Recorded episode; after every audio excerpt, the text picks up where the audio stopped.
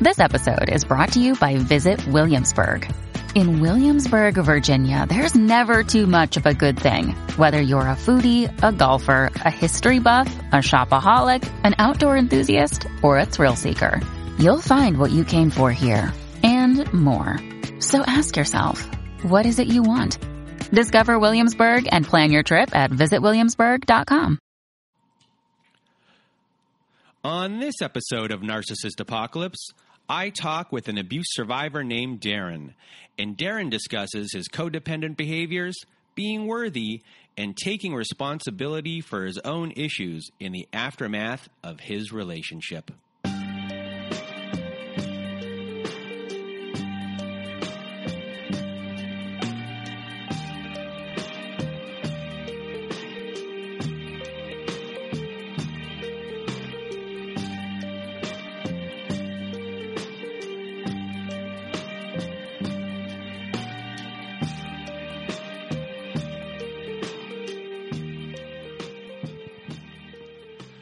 Welcome to Narcissist Apocalypse, a podcast that gives a voice to survivors of narcissistic abuse.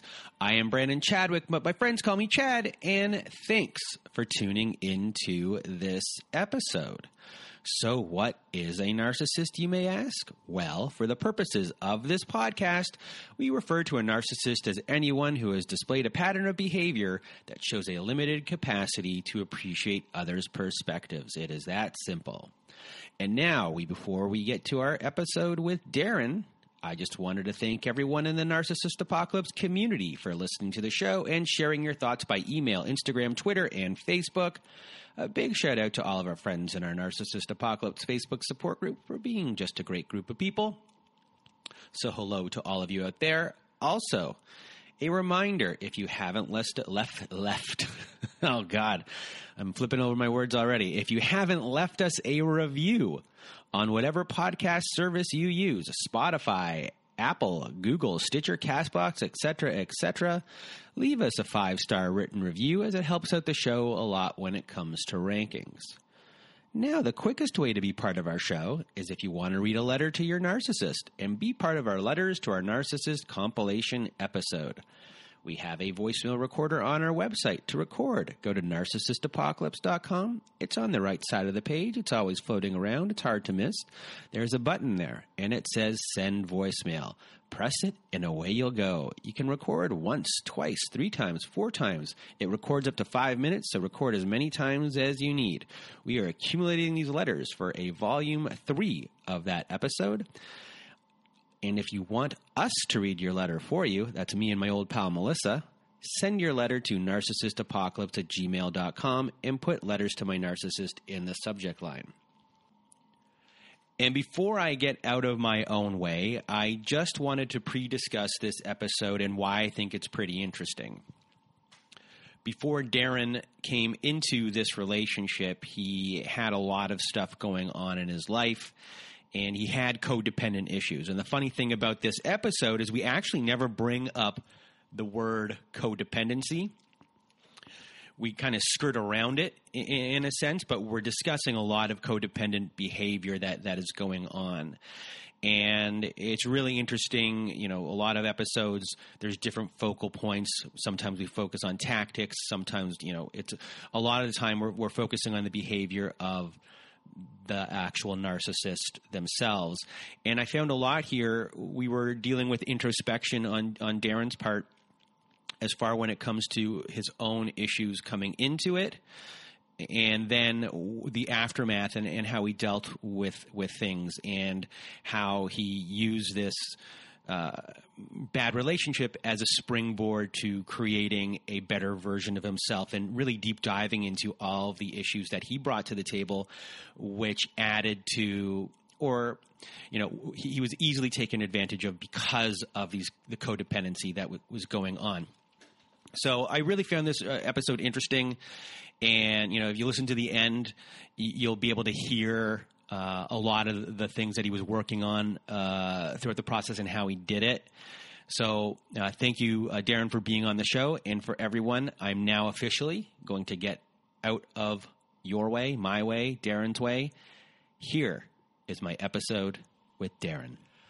Welcome to this episode. And with me today, I have Darren. How are you, Darren? Good, man. How are you? I'm good. Thank you for being on this episode and sharing your story with me and our audience. And I'm just going to get out of your way for you to tell your story. All right. Um, well, pressure's on now, right? Huh? I'm kind of, uh, I kind of have been all over the place. Um, I moved a lot when I was younger. Um, kind of typical, uh, you know, I was born in Boston. Um, then I moved south when my parents got divorced, and um, I kind of stayed south. And um, kind of my my parents, my fam- my family life is very fractured. Um, I'm the youngest of of uh, three. Um, I have an older brother and older sister, and um, basically, uh, my mom was I was really really close to my mom, and um, she was, you know, she's was like my hero in a lot of ways. And, uh, you know, I was going to school and then I kind of, uh, for, I was really quiet in school. I didn't have any friends. You know, the, be honest, the first time I ever asked a girl out, she laughed at me. It was just kind of a very traumatic experience. So I always was not the greatest with, um, with women. I was pretty overweight when I was in, um, high school. Uh, when I graduated, I got to over 300 pounds. Um, then I lost a little bit of it, and then uh, kind of on a whim, I, I joined a band and uh, I did that for a while, and then you know I kind of had this. Uh, while I was doing that, um, my mom died of cancer, um, and then like right before she died, my grandma died as well. So it was a lot of loss, and you know during that whole time, I kind of was, you know, it was very, you know, I never really dated I never really. I had a girlfriend, like my first girlfriend I had when man, I was 21. Um, his first ever real girlfriend, and that was just a cluster. And uh, after that, I kind of just said I'm not going to date. And my band was really like my the love of my life. And when that fell apart in my late 20s, I kind of had this uh, just a very much of a reckoning. Um, I kind of got lost in drinking and um, I got to a point where I moved across country again to try to kind of think like you know if I changed the location it would uh, somehow make me happier. And uh, I realized that it wasn't so I moved back south and um, kind of you know, I started going to therapy after that. And I, I really was able to highlight a lot of my um, my abandonment issues. I realized that even to this day I still have pretty strong abandonment issues. Um, and it was something where I couldn't um, I was pretty just really down. I was really depressed, and um, you know, I was trying dating, but it wasn't really clicking. And then um, the this the, probably the most important person that I've ever dated uh, came into my life uh, about five years ago now. Um, Can I ask you one question just, before you start into yeah, this sure. part? Uh, so, in your uh, before you met what is to be your your ex, Mm-hmm. You were uh, you went to therapy. Were you dealing with, uh, I guess, what some of your biggest issues? Uh, the need to be loved, loved, and uh, attention. Was that a big thing for you? Yeah, I mean, definitely. I think I I, I was drawn to, especially performing um, when I was a musician. Um, it was definitely attention was was man, it was addicting. Um, but also like there's one thing I realized through this whole process too, and I don't think I was really ready to hear it before this relationship, but um, I've always just struggled with uh, feeling worthy and being good enough. Um, when you know to go back to, but I kind of remember my my dynamic with my mom. My mom had a lot of stuff going on and was dealing with a lot of turmoil, especially with my older siblings. And what I learned was to kind of um, just kind of put my feelings on the back burner and say, you know, kind of almost like fall on the sword, so to speak, and be like, you know, I'm not going to bother you with what with my feelings. Um, I'm going to just, you know, take one for the team, and I'm just going to put on a good face, and I'm not going to burden you with my my issues. um, and I kind of learned, and she, I think, in a weird way. I mean, I don't think she did this purposely, uh, but I think she was just appreciative because she just knew. She always told me like, "Oh, you're just so easy." Um, and I said my name. Um, oh yeah, don't worry. Just, just continue.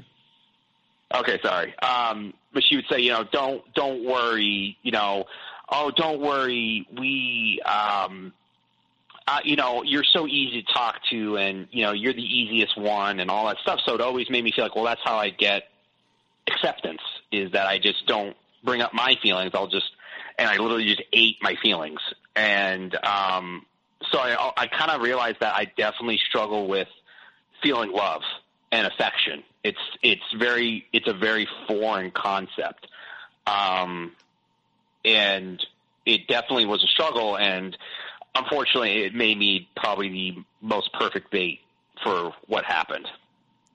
It sounds like you were. This was destined to happen. Like based upon oh, your personality, yeah. like you just had to run into the wrong one, which was probably going to be inevitable at some point, and yeah, yeah, you did. I just pushed. Yeah, and I pushed it because I was so like, um, you know, I talked to my first girlfriend years later, and she just said you always had like love repellent on, and it always kind of stuck with me, and I didn't really realize it until I went through this how like I just would not allow, like I would I would not allow anybody to get too close. And I always just kind of kept people at a distance because, and I didn't really know why, but I just always felt kind of like, almost like when people would be interested in me, I just was really confused. I was like, why? There's, there's something wrong with you if you like me. That's just weird, you know. It was, and so I always chased after people that didn't want anything to do with me, or if they did, I just, you know, it was up to a certain point, and then I just, I never understood this process, like why I felt this way, you know, and um, and then like, you know, I started kind of feeling like, you know, um, and I remember before, like, I remember having this like conversation with myself, and by then I stopped going to therapy because uh, I felt like, oh, I figured this out now. My hubris got the best of me, um, and I felt like, you know, uh, you know, I remember just thinking like, you know, I never really tried to be in a relationship. Like I never, I always had one. I think it was a line from um, uh, I forget the name of John movie John Cusack. Uh, but he always said his, you know, he always had one foot in and one foot out um, of every relationship. And I kind of realized that I had I had been living that way. And I remember thinking, you know, maybe my. And I was like, well, I'm the problem. So I'm what I'm going to do with the next person I date. I'm going to put all my chips in the center of the table and I'm going to try my hardest and I'm going to ask for the bare minimum, like just table scraps, crumbs. Um, I'm going to interrupt for one. And, I'm going to interrupt one second, and I apologize for everyone, but the movie nerd got the best of me. High fidelity. Thank you. God, I could not think of it. I was thinking like Grosse Pointe Blank. I was saying like that's not it. You know, uh, you know. I'm sorry. Um, I was dying to say it right there. I'm a movie nerd. You, could, you, could, you could have interrupted me. I love that movie, but it's it's been years since I've seen it. Um, but um, but yeah. So um, anyway, uh, what was I? Oh yeah. So I pushed when I when I realized all this stuff, I realized like wow, like I and I thought if I just asked for that that those crumbs, I thought it would there would be no way I couldn't get it. You know, like you set your bar. What, you, set, you set your bar really low. Yes. And I figured that's probably what I need to do because I always, you know, never really let anybody in. So I thought oh, I'm just going to try it this time, and you know maybe I'll get this love that I've that I've been avoiding my whole life at this point. So, and um, that was I I met my my ex uh, off of Tinder, uh, and I remember I was actually in the process of being like, you know, uh, the dates I had gone on and, and and the the people I were talking to, like nothing was clicking. So I was actually almost at the point where I was like, I'm gonna just, you know, I'm just gonna turn this off, and I'm not gonna date for a while because this is just not working. And I saw her, and as anybody knows, like she super liked me, and I thought, wow, this, this girl's pretty is pretty. You know, she has a great smile and great eyes and all that stuff. And I was like, wow, this is nice. And you know, um, we kind of just exchanged messages, uh, very, you know, very nice, like you know, just calm. You know, I realized she she lived about an hour away from me, and so there was a little bit of distance. So I didn't feel the the, the pressure or the rush to um, meet her right away. You know, so we after probably a day or two we exchanged numbers and we talked on the phone and she had this like you know great voice and um she a really loud like kind of uh, I kind of I really loved it. It was a very loud. It was I thought the laugh was a very infectious laugh, and it was very powerful. And she was very confident, and um, and I was not confident. So this was like, wow, this is nice. Like like I remember thinking like, you know, wow, we really balanced each other out, like kind of yin and yang stuff. And I kind of started feeling like, wow, this was kind of nice, you know. And you know, like we we talked for almost two weeks, and it was about everything: music, movies, um, you know, faith, spirituality, all that kind of stuff, you know. And so when you need mealtime inspiration, it's worth shopping Kroger, where you'll find over 30,000 mouthwatering choices that excite your inner foodie. And no matter what tasty choice you make, you'll enjoy our everyday low prices, plus extra ways to save, like digital coupons worth over $600 each week. You can also save up to $1 off per gallon at the pump with fuel points. More savings and more inspiring flavors make shopping Kroger worth it every time. Kroger, fresh for everyone. Fuel restrictions apply we finally agreed to meet, and it was about a month into talking. I'd say about three weeks to a month. Um, we met in a mall, and um, it was really nice. Like you know, she she was in the process of getting a divorce, and it was just really talking. Um, I didn't know how she would gauge me, and um, it was nice. It was a really just nice. But I always kind of gave her avenues to leave. Like I'd walk you know, I took her out to, to to lunch, and then you know we'd walk around, and I kept on like kind of being like letting her know like it's okay. I was almost expecting the rejection in a way, and um, it never came, and I, but I still felt really off by it. And then you know we we left, and I gave her a hug, and you know I um, basically drove away. And I remember thinking like, oh, I screwed that up, or I messed something up. And she texted me, she goes, it was a really nice meeting you, and um, I'd really love to do it again. And I was like, holy crap, like that actually worked. And um, then we just kind of started dating, and and then it really just kicked off. next time we met, it was like we we all said, let's be exclusive. With after the second date, and a month in, and we were pretty hot and heavy, and um, it really started progressing there. And then like Valentine's Day hit, and you know, she she gave me probably still the best gift I've ever gotten, and it was this this jar, and it was um, on the top of it. It said, "You are you are undeniably," and it was inside this glass jar was all these pieces of paper of all these words she thought I was.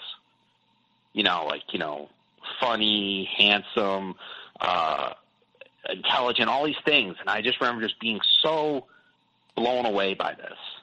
Like I had never experienced anybody doing that for me, like being that thoughtful. Because I'd always been, you know, the type that I did that stuff, and to have it done to me um, was just I was floored.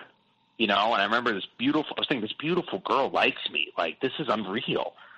You know, and um, it, it just it felt everything felt right, and I I had ignored a lot of the the, the flags about her, and because I just wanted to see, you know, the good things.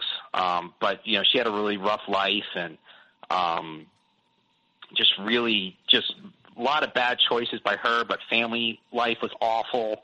Um, just abusive relationships, and I remember thinking like, I'm not going to do that you know, almost like I'm going to protect her, or I'm going to save her, you know, from, this stuff, and um, I just felt like you know this person actually really likes me and I like her. This is like this is what this feels like. You know, I remember just feeling that way. Like I cannot believe that this this feels this way.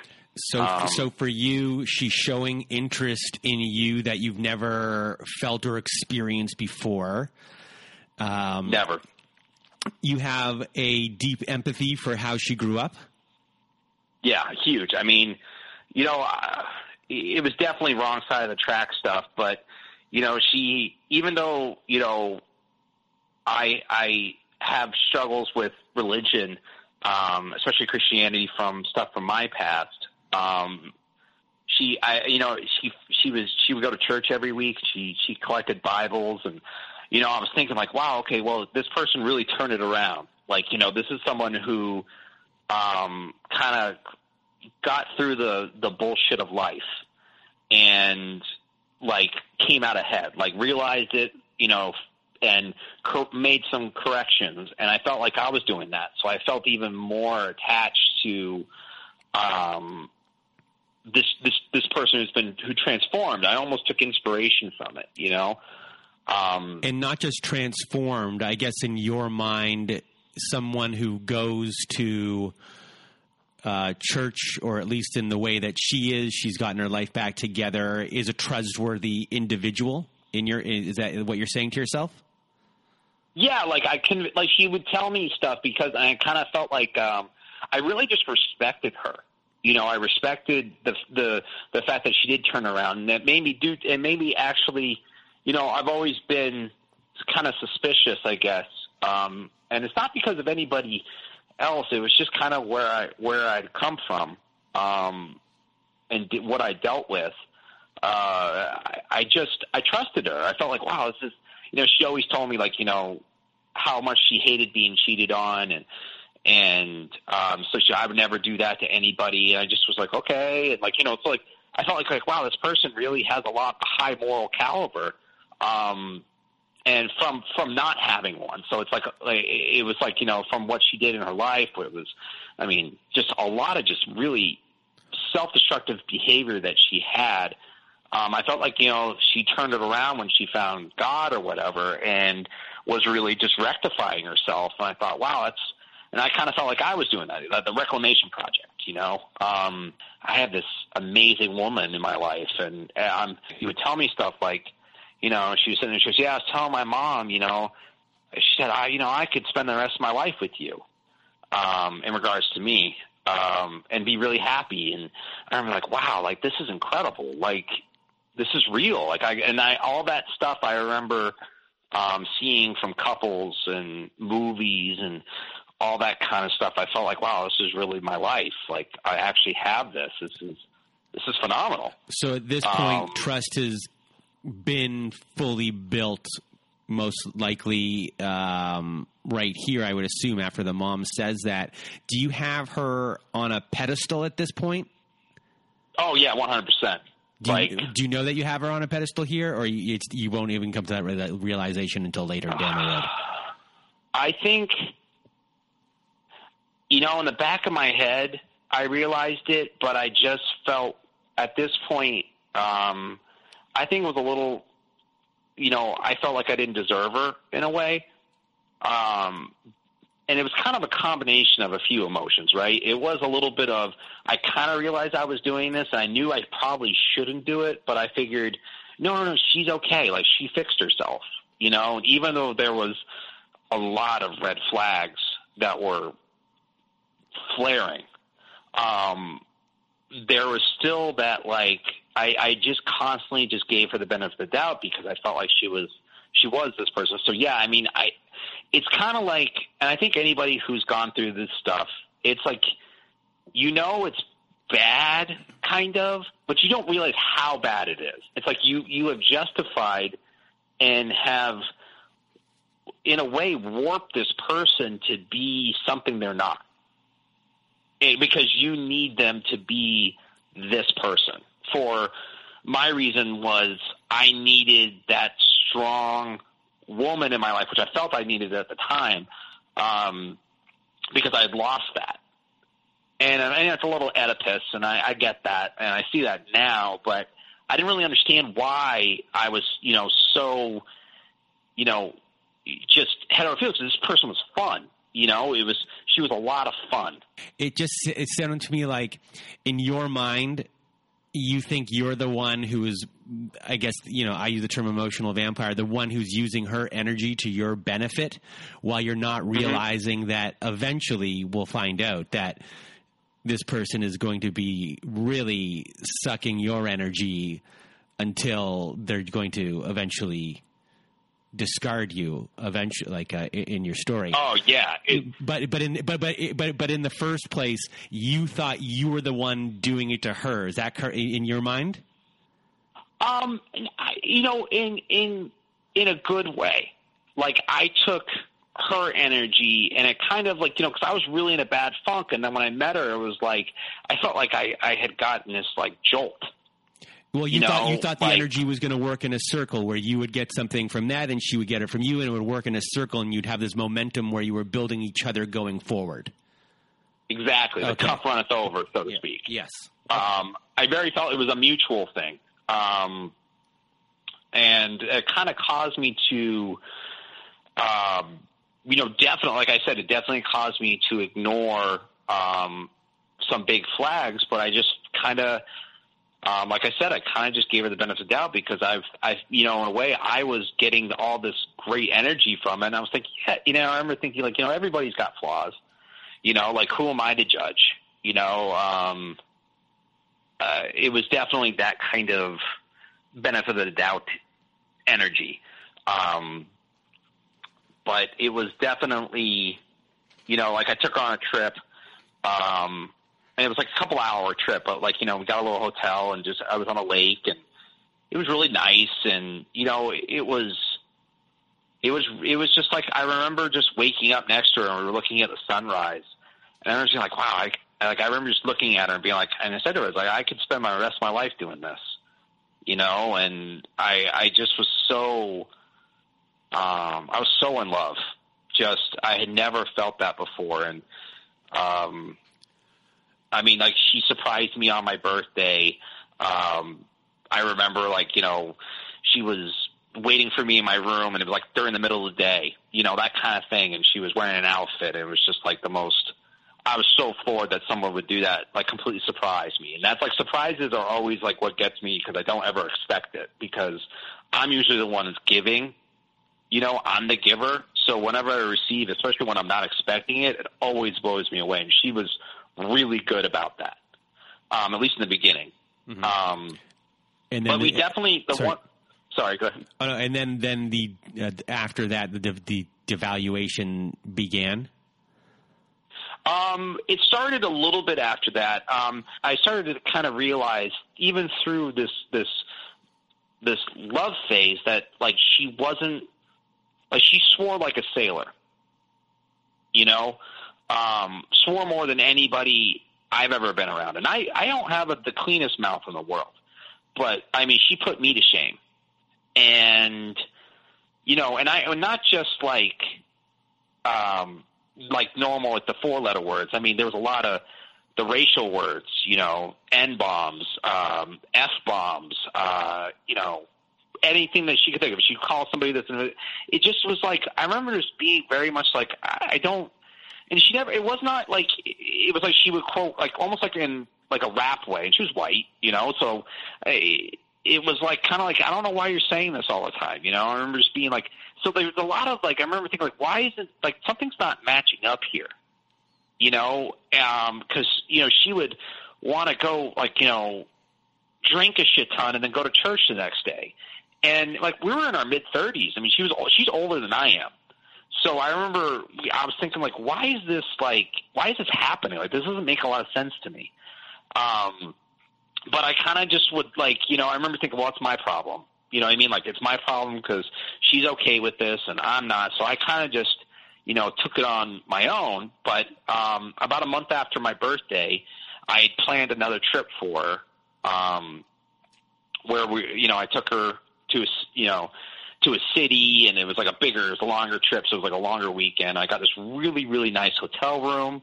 Um, I surprised her; she had no idea where we were going, so I was really proud of that. I spent like a couple weeks planning this trip out for us, and um, I took her. This, I had her like, you know, I said, you know, I wore a suit. I said, dressed to the nines. We're going to go out, hit the town, you know, and I remember uh, we took a really nice Italian restaurant and went to a jazz club. You know, it was really really cool. You know, and you know we were there till like almost midnight at this point, and you know.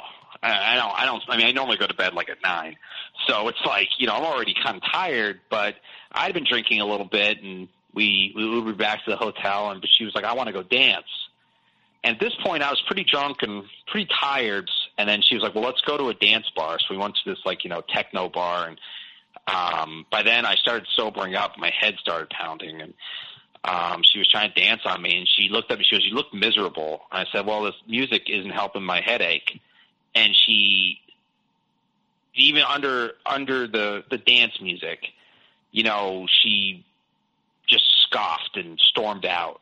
I was like, I was like, ah, shit, you know. So like, I, I'm chasing after her, and no lie, she is, she's like a good thirty feet ahead of me, right? Like, and I cannot, like, I'm trying to keep up with her. I'm calling out to her, and she's just not turning around. And finally, I got up to her. And I grabbed her shoulder. I'm like, "What's going on?" And she looked at me. and She goes, "You're the most boring person I've ever dated."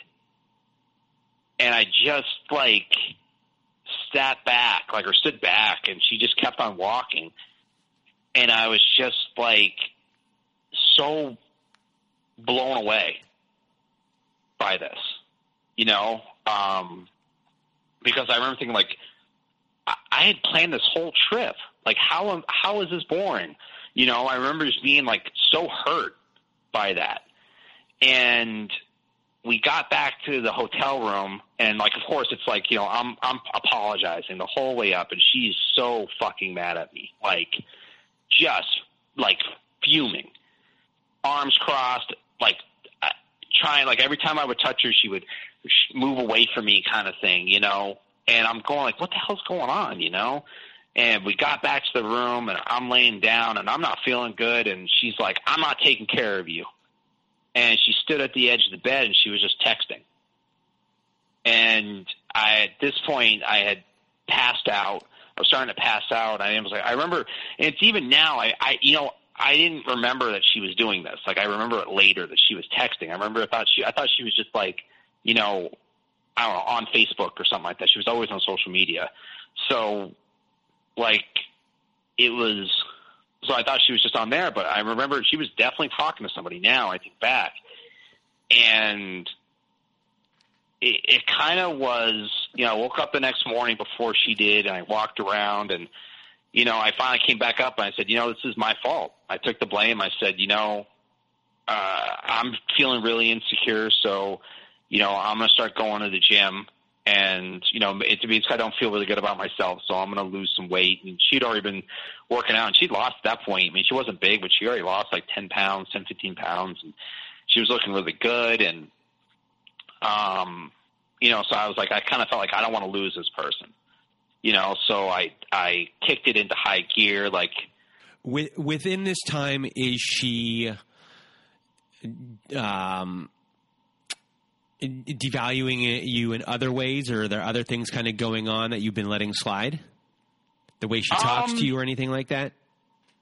Yeah. So basically, um, you know, in in the, in the process of talking, you know, in the beginning parts of it, you know, she uh, she did have with this, you know, boisterous laugh and um, this confidence. She has a really uh, dark sense of humor, and um, so at first it was kind of like funny, you know, you, you laugh at jokes you shouldn't laugh at, you know, stuff like that. But she was really cruel, like really, really cruel. Um, and she would try to like take, you know, at first she would take digs at me.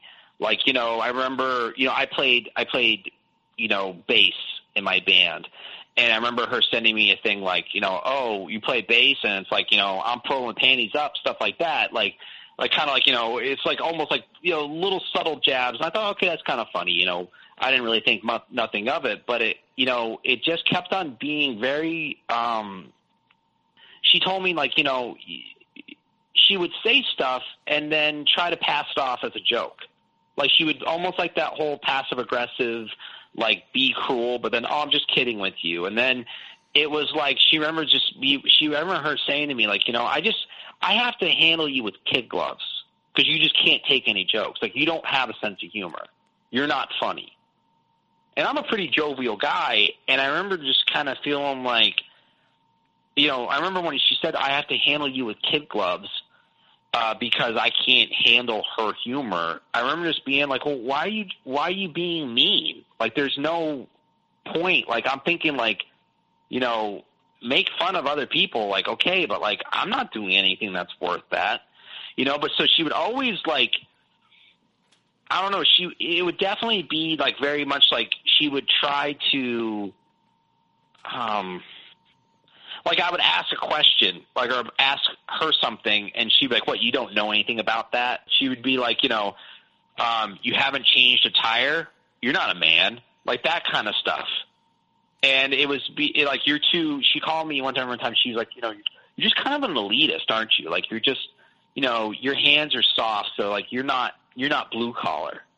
And like I worked, in, I work an office job, so I'm thinking like I'm just, I just always just felt like, you know, I always kind of felt like I wasn't man enough for her. You know, um, was she ever taking positives positives of yours and then uh, turning them into negatives? she would say stuff like, you know, you're too nice. I got that a lot. You're too nice. You're too nice to people. You know, which again, which with the religion thing, I'm just like scratching my head. You know, like she, you know, like something where I like, you know, I have this personal mantra where I try to do like one nice thing for somebody every day. And she was very much like that didn't really make a lot of sense to her. Like at first she was like, like that she I think she found that endearing, but like almost like she always told me she's like I was just waiting for you to turn to an asshole. Like all my niceness was fake. So that then she could be like, see, you're real. I mean, she was like, oh no, you're actually really nice. You're actually like a good person. You're a good man. You know, I always held the door open for her and all this stuff, but it always felt like because I wasn't like, you know, I didn't drive a pickup truck or I wasn't, you know, working on cars, it, there was always this very much of uh, she would always kind of look down at me and be like, you know, I don't know shit about cars, you know, and she'd be like, yeah. And she, I remember her talking to like a friend of hers and be like, well, you know, he doesn't know anything about cars, and then like to a per- car person, they would laugh together, you know, and I would just kind of, even though they were older and it wasn't meant to be like mean, it was mean, like that kind of stuff, you know. It was definitely a lot of like subtle, very subtle devaluing that I really just kind of brushed off, but it just made me feel like, well, I got to try harder then. You know, like, okay, maybe I'm not this. It is taking like, its know, toll on you. And yeah, it's, it subtle, and, but it's also making you off balance in the sense of, um, you know, you don't know is she being serious? Is she not being serious? You're kind of confused, I assume, by all of this, and it's kind of it, it, it's cre- it's creating a a web for you that you're kind of falling into um, of self worth. Like uh, you know, it's playing around with your self worth and your self esteem. Right, and it was already low, and then you know we got through Valentine's Day, and I remember just we went to some I don't know what it was. Like we went to some her neighbors had this outdoor party and like she it was all like a country time thing. I, don't know what the theme was. So she dressed in like an 1880s um dress with a bonnet and stuff like that. I don't I forget what the hell it was about. But she just was like so like completely not interested in me. Like completely like I'm sorry, I haven't thought about this in a while, so it's kind of I'm trying to. I had that feeling kind of hitting me of just being with somebody who does not want to be around you, and I didn't know why. Like I'm thinking, like, and I'm talking it out with my friends, and I'm going, like, am I doing something wrong here? I'm, I'm asking, like, complete. I'm just asking anybody, like, am I fucking up here? Like, what can I do to make this better? What can I do to fix this? What can I do? And like, and everyone's like, I don't think you're doing anything wrong. And I'm like, well, I'm doing something wrong because she doesn't want anything to do with me. She's starting to pull away, and I don't know. I got to fix this, you know, because like you said, like I'm I'm feeling all this abandonment and rejection. And so after this like party, she I I she lost it. Like I I remember she lost her she, she lost her shit on me. Like I was sick, and I told her like, hey, like I told her I didn't feel like coming down and seeing her because it was an hour drive between us. And I was like, I it was supposed to be Friday night, and um, my roommate at the time was just got dumped by this girl, and I was not feeling good. And I was laying down. I got I left work early. I told her I don't feel really good, so I'm gonna stay home. You know, and he came home and he was really upset and he was like, "Hey man, can you can you come talk to me? Like I just need to talk this out." So I was like, "All right." So like you know, my head was pounding, but he wanted to go to um, uh, Twin Peaks. I don't know if you know what that is. It's kind of like Hooters, but they're wearing like plaid stuff. And I'm like, whatever. I don't, I didn't give a crap, right? But I'm just going there and I'm just sitting there and just listening to him talk. And I'm not eating. I'm just drinking water, you know, because I don't feel good. I'm just trying to be there for him. So we get home and I call her and I'm like, yeah, I just got back from um, from Twin Peaks, and she lost it. She's like, I'm home alone on Friday night, and you're out at a bar having fun without me. Like this is totally. I cannot believe you're doing this. this I can't believe you would do that. And I'm like, look, I feel like crap. Like you're lying to me. I'm like, no, I, I'm sick, but like he needed me there, and so I went. Like I didn't want to go, but needed me there. And she's like, I just can't do this relationship anymore. And at, at that point, I was like, you know, you're probably right. Like we probably just need or this driving all the time is is is starting to wear us down. And and at this point, I'm thinking like, you know, like at the point at that time, I, I had started the process of buying a house for her, myself, and her kid. And I'm thinking, you know, I'm gonna I'm gonna bridge this gap, right? Like I'm gonna go full. I'm still gonna push the the chips aside. So we we found this really cute little house up in the woods. I'm thinking this is perfect. You know, it's got two rooms. You know, he's got his own side. We've got ours. Like you know, you know, it's got a big lawn and all this stuff. And I'm thinking this is great. You know, um, so I was thinking like you know, well, let's just take a you know, let's just like you know, cool our jets a little bit. You know, like let's just you know we can talk but you know let's just not you don't see each other. Just see each other whenever we can and we'll make it work. And she was like okay that sounds good. You know i left feeling pretty good. I was like you know maybe this is what we need. Maybe the break is what is healthy for us.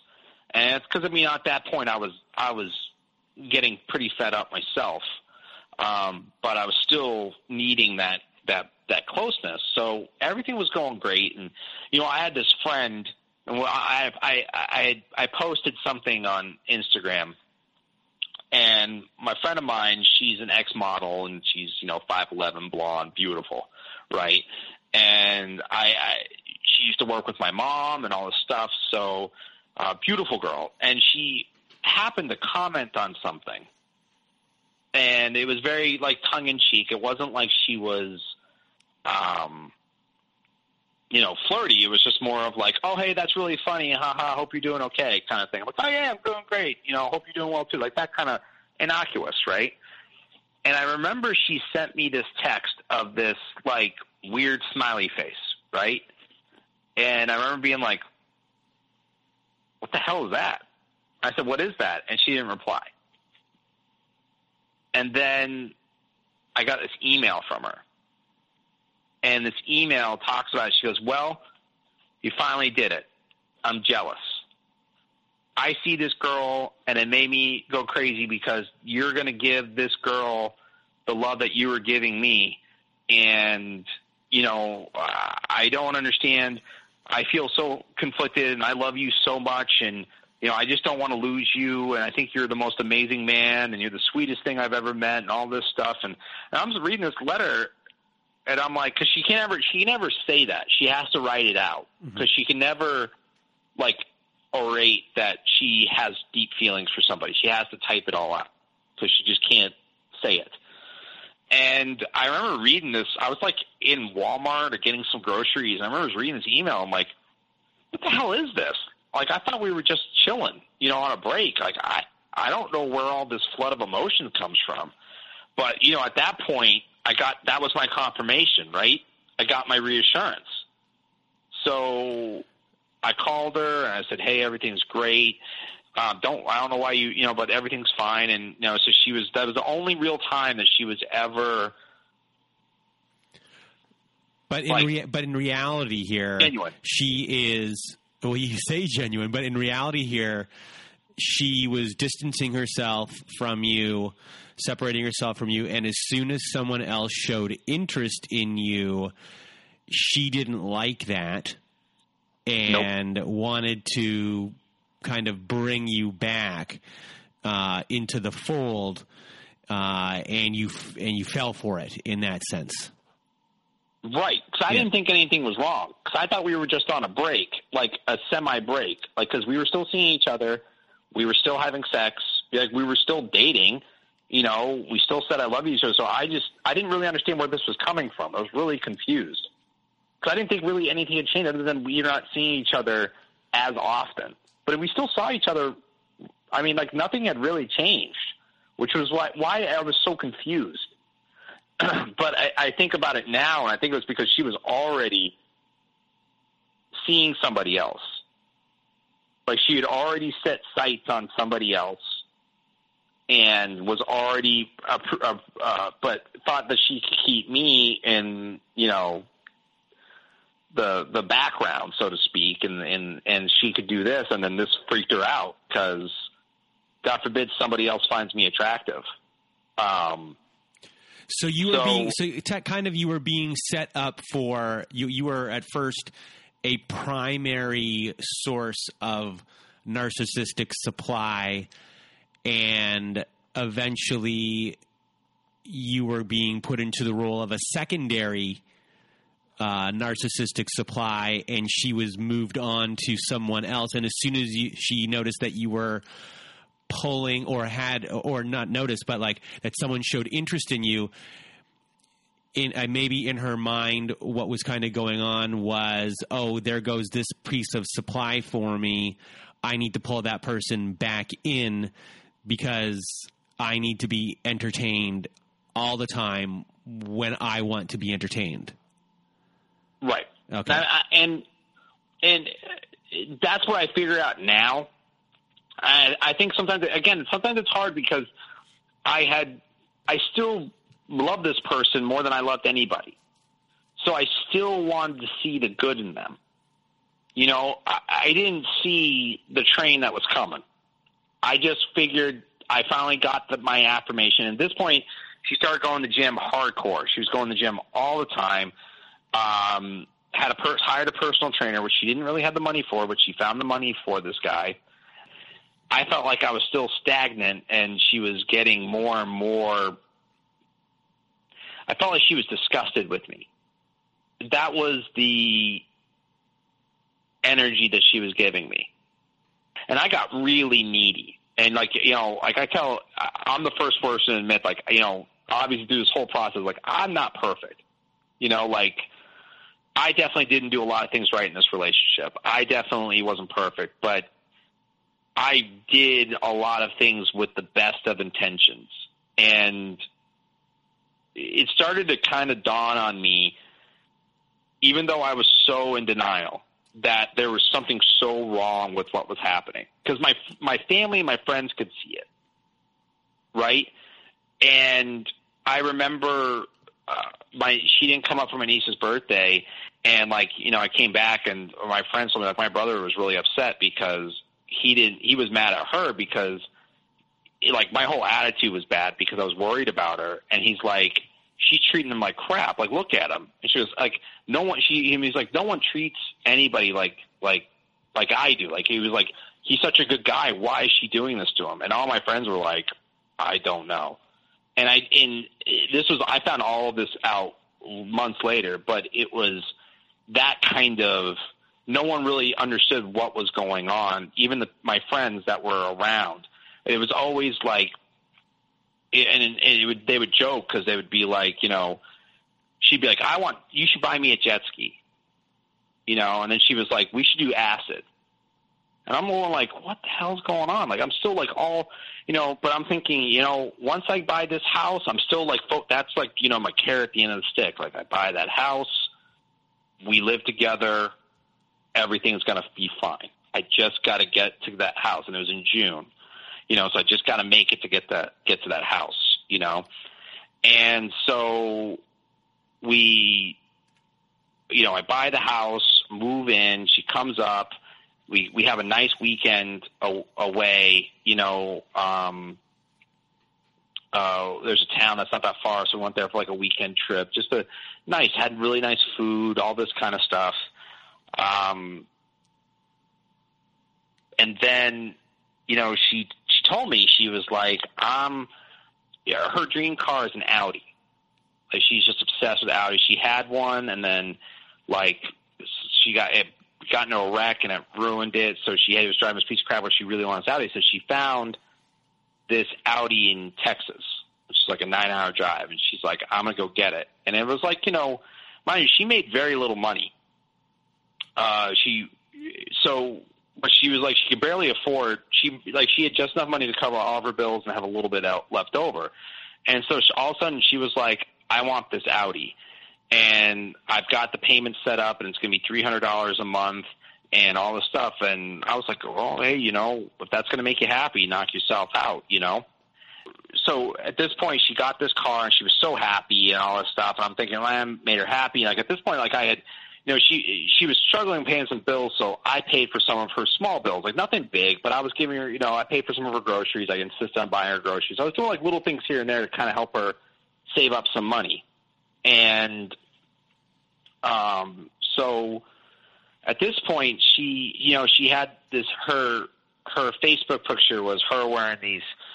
It was a side picture, kind of a distance picture, but like she had her ass sticking out, and she's wearing these tight blue pants, and her tongue sticking out. So her ass is out and tongue is out, right? And that's her Facebook picture.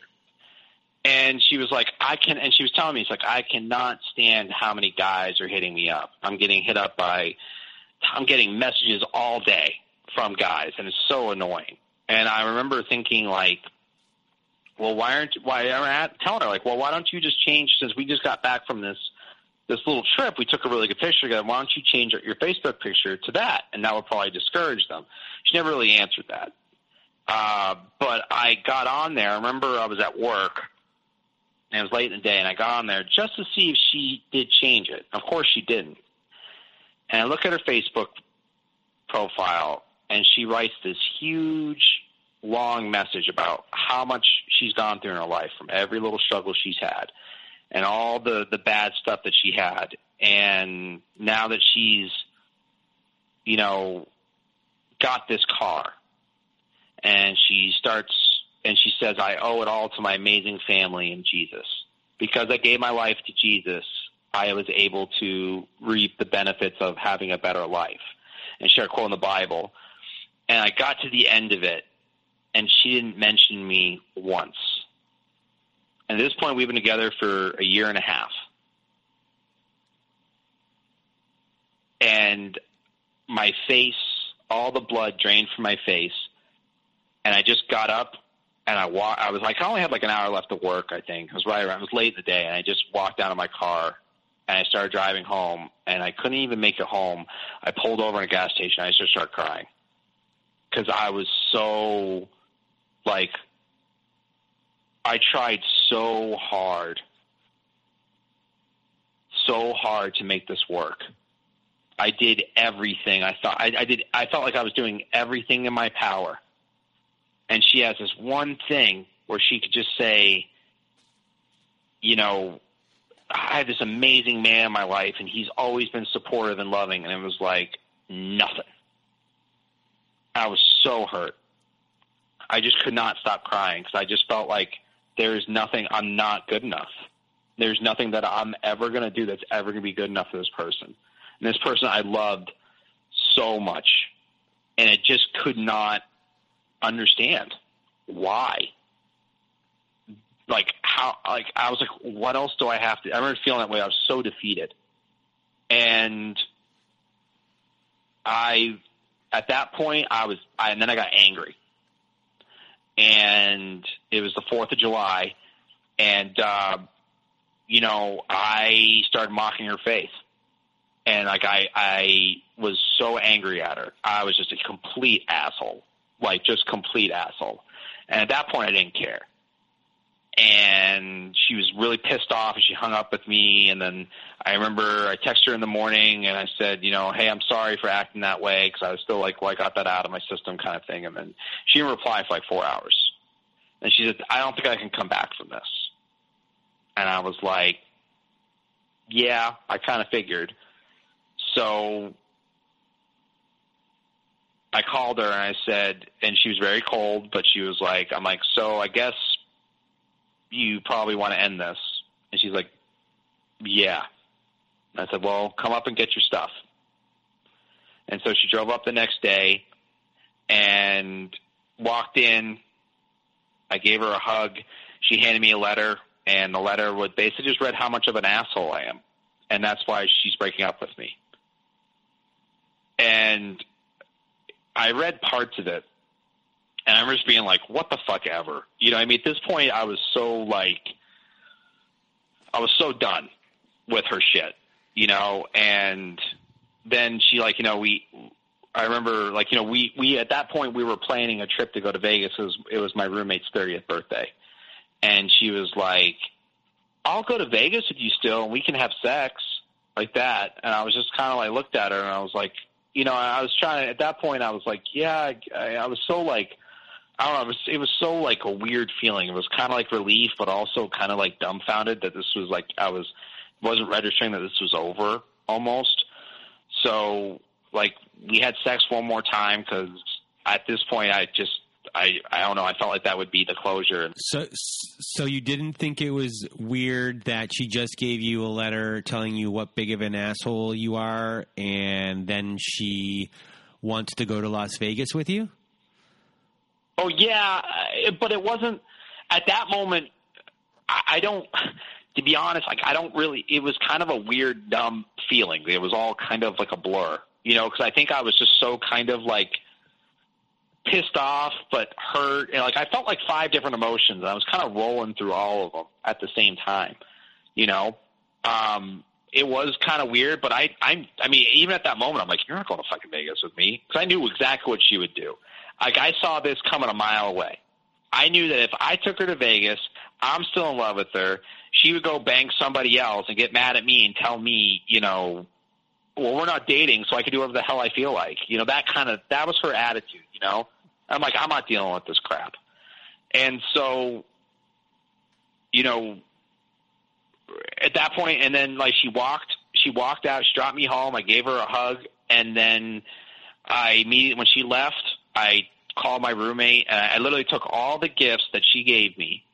I threw them all out. She drew me a picture, a self portrait, and she's a really good artist. Uh, she drew me a picture. I threw it away. I threw away that that nice little jar of things. I'm like, this means nothing.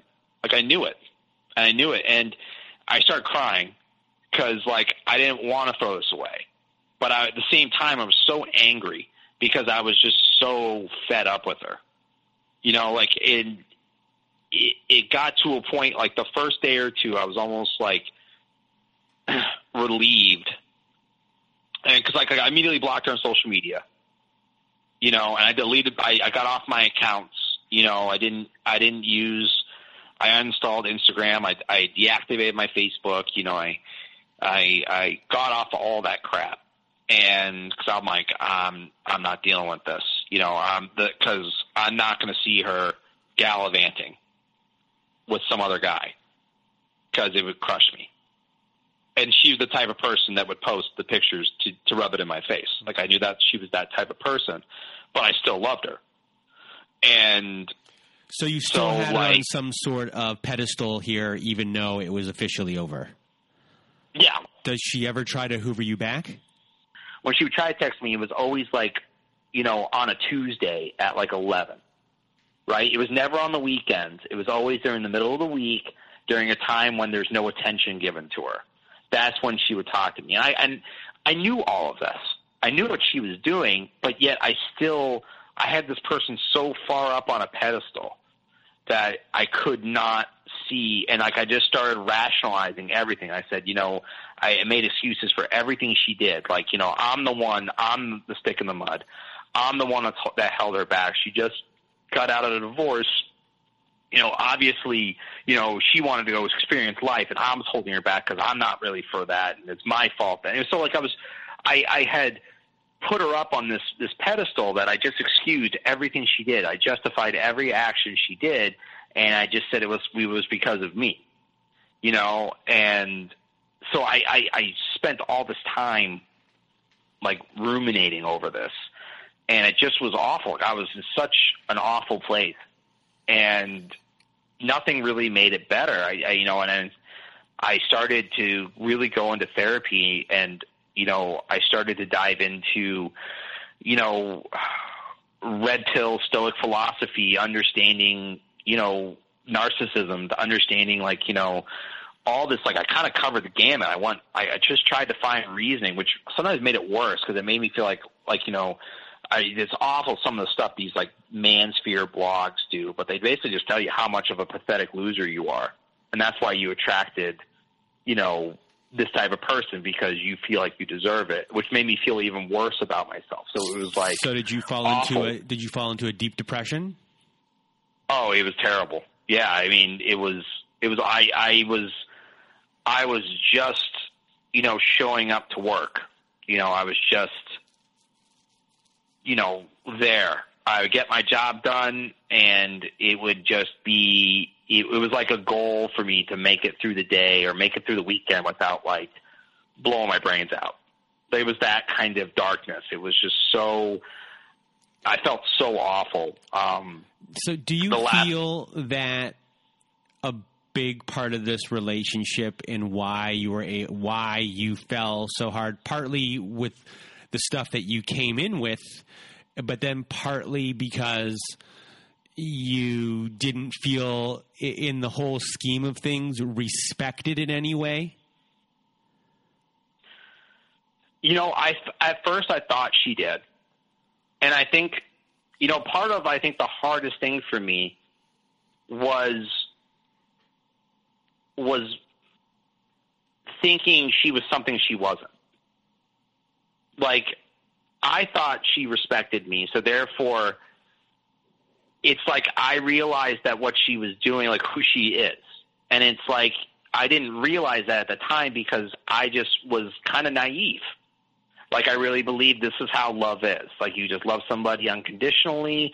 This is the way this is. You know, part of that is is that they got bad parts of them.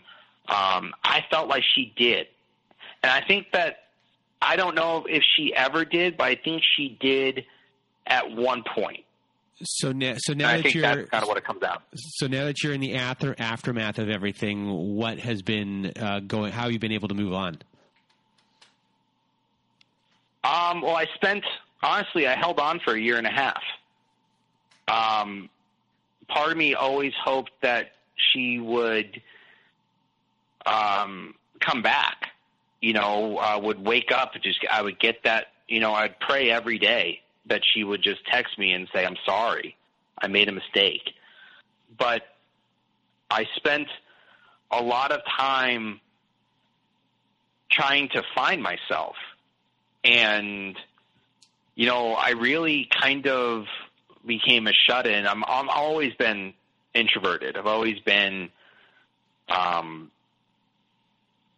kind of I'd rather be alone, and I think I really just honed in on that, and um, I worked on just you know working on different things of of kind of figuring out why this happened, and so I spent a lot of time really dealing with my abandonment issues and realizing that I had these issues, especially dealing with the death of you know someone as amazing as my mom and really like understanding like kind of like some of the stuff that I was feeling was this residual uh, loyalty to some of the feelings my mom had. Cause my mom had a very troubled life too, and I felt like you know part of what I was feeling was trying to save my mom through this person. So a lot of it was like kind of really understanding um, the emotions I was feeling and realizing that these emotions that I was feeling, the reason why I attracted this person, like, and not in a bad way, but realized it was a lot of because it, it was it. This person was a mirror for me in a lot of ways. This person was how was able was for so for whatever reason was able to mirror back the the feelings both good and bad that I had about myself and the ability that I had and the pain that I was carrying, it really kind of showed me like, oh, okay, so I I allowed myself to be treated this way because I didn't feel like I deserved any better. And like an understanding that like that and you know part of it too is forgiving myself. That was the hardest thing that I felt so duped. You know, I felt so stupid and ashamed. Like I was so embarrassed that this person, I love this this person who like did all these things and was this awful person and I knew that on an intellectual level, but I had realized that I had projected all this stuff onto her and that's not her job. Like and I realized that, you know, it's not anybody's job to make me happy. It's my job to make me happy. And that was like I really dove into learning to love myself because I realized I had such a low opinion of myself. And I still struggle with it even today. There, there are definite. I mean, I'm battling some stuff right now, some some demons, but it's not nearly the level of where it was a year ago, year and a half ago, two years ago, um, when this all kind of blew up. So I, I kind of measure myself. I'm able to be. Very self-aware that's probably one of my best qualities, to be perfectly honest. I'm very aware of how I feel. I'm very understanding of how things feel. So I'm able to really understand, okay, if I'm feeling this way, this, if I'm having this emotional reaction, okay, what is this? Why is this triggering me? Oh, because I feel abandoned, because this makes me feel insecure, because I'm actually really scared. Oh, okay, so because I feel scared, I'm not, I'm not going to allow this, I'm not going to react to this person's emotional reaction, especially with, I have a great girlfriend now, and when she reacts to stuff sometimes like i don't get triggered because i understand that my my emotions have nothing to do with her. So i just let her kind of be that and i kind of give her space to feel what she feels because if she's having an emotional reaction i say it's okay. Like i give her a loving space to feel this emotion because i understand it's got nothing to do with me. And like and that's what you start to kind of realize is that you know you st- part of it is like you stop being a victim you stop being a victim of your emotions and letting your emotions rule because it's like I dove a lot into Carl Jung and understanding your subconscious. Like I dove into all this philosophy and understanding like how your subconscious runs you. And it definitely and I found that's really true for me. And I was like, wow, it was like this big revelation about how I've been ruled by my emotions and I kind of just got to understand where my emotions come from and heal. And no lie, as awful as this experience was and how traumatic it was, it was the most important relationship I ever had with anybody. It changed me profoundly. And to a point that I don't even recognize myself. Like, I'm just such a different person from where I was when I got into that relationship, even whenever I ended it. It's like night and day. Like, I don't even recognize that that part of me. I see pictures of me from that time, and it's like, man, I don't even I don't even know that guy.